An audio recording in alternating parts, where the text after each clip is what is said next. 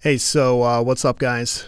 Uh, I've seen several posts concerning uh, individuals studying through the names of God, uh, of the Old Testament, all these different names and everything else like that. And I think that's awesome.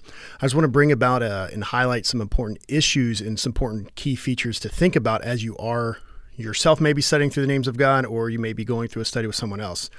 So the first question you ask, uh, or you may have, is why are there so many names for God? What's the point of all of this? Well, first off, God and his attributes are identical with his essence, and you've got to understand this. If you deny that God and his attributes are identical with his essence, you're asserting that there's a divine essence is distinct from God's qualities. And what this does is this opens the door to polytheism. Now, in the 19th century, this really came out in the 19th century theology, which is honestly still plaguing us today. Uh, it's taken us away from the understanding uh, of metaphysics and has reduced religion to a basic form of ethical morality. Uh, this affects the doctrine of God. Um, and the essence of God is now merely reduced uh, and associated with ethical goodness.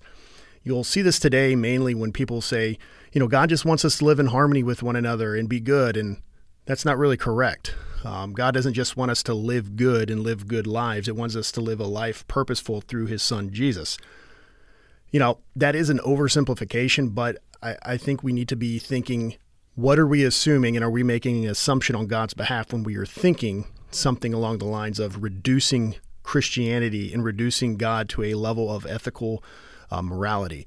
Um, the big influencer on this was an 18th century, uh, excuse me, 19th century German theologian named Albrecht Ritschl. Uh, and in this, he said that God must not be seen as Lord or King or Master, but as Father. God is the fountain of goodness and love. He is not absolute being, but love. Did you see what he did there? He is separating an attribute from God and pushing that everything now in how we view God must be viewed from the lens of love. And it has to have the concept or the starting point from viewing this at love. But what you have to understand when you're looking at God's names and when you're looking at the attributes of God is that all of God's attributes are wholly present at all time in the most absolute sense. You cannot separate God from his attributes. You cannot separate God from his names. But what does this have to do with the names of God, you may be wondering, which is the whole purpose I made this video. Well, here it is God must always be distinct from and above all things, the creator and ruler of all that exists. God is called different names for us to make distinctions among his attributes because of the varying effects he produces in his creatures by his ever constant being. Each name of God gives us a statement of what that being truly is in its infinite fullness. See, God's self revelation differs, and there's no one name capable of expressing God's being to a full, adequate state. I mean, we are talking in trying to describe the infinite eternality of God from a finite human perspective. That's the creature trying to understand the creator, and it's very difficult. And so, when we have the names of God, this helps us process this. It helps us break it down into his different attributes, all representing him.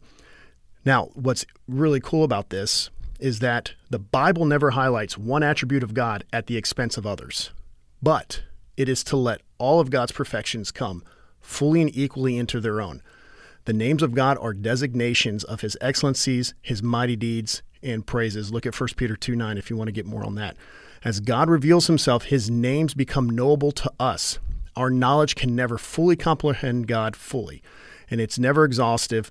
Each of his names and attributes made known to us in the revelation of Scripture discloses the fullness of his being. As one of my favorite uh, church fathers, Anselm, says, one good thing that is signified by many names or as Thomas Aquinas says, the different and complex concepts that we have in mind correspond to something altogether simple, which they enable us imperfectly to understand.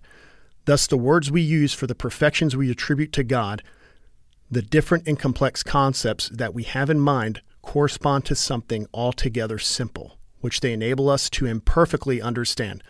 Thus, the words of God we use for perfections we attribute to God. And Herman Bavinck says, just as a child cannot picture the worth of a coin of great value, but only gain some sense of it when it is counted out in a number of smaller coins, so we too cannot possibly form a picture of the infinite fullness of God's essence unless it is displayed to us now in one relationship, then in another, and now from one angle and then from another. So, as you study the names of God, understand that there's only one God, and He has revealed Himself to us in many ways. And we use these names to understand God and His infinite being, not as identical. We can't identify identically the name to God, but through analogically. We do it analogically with our language and proportionally. We cannot make the mistake of only choosing one name or one uh, attribute to portray God. For when we do, we will discount other names and other attributes taking supreme power and being away from God. So, as you are studying the names of God, that's awesome. Just remember, you can't separate one from the other. There's not one more powerful than the other. They all represent God in His fullness to the most amount that we can possibly understand, which we won't ever fully be able to wrap our heads around until the day of glory. So, I want to encourage you as you study, keep that in mind. Don't separate His names, don't separate His attributes. There's only one God.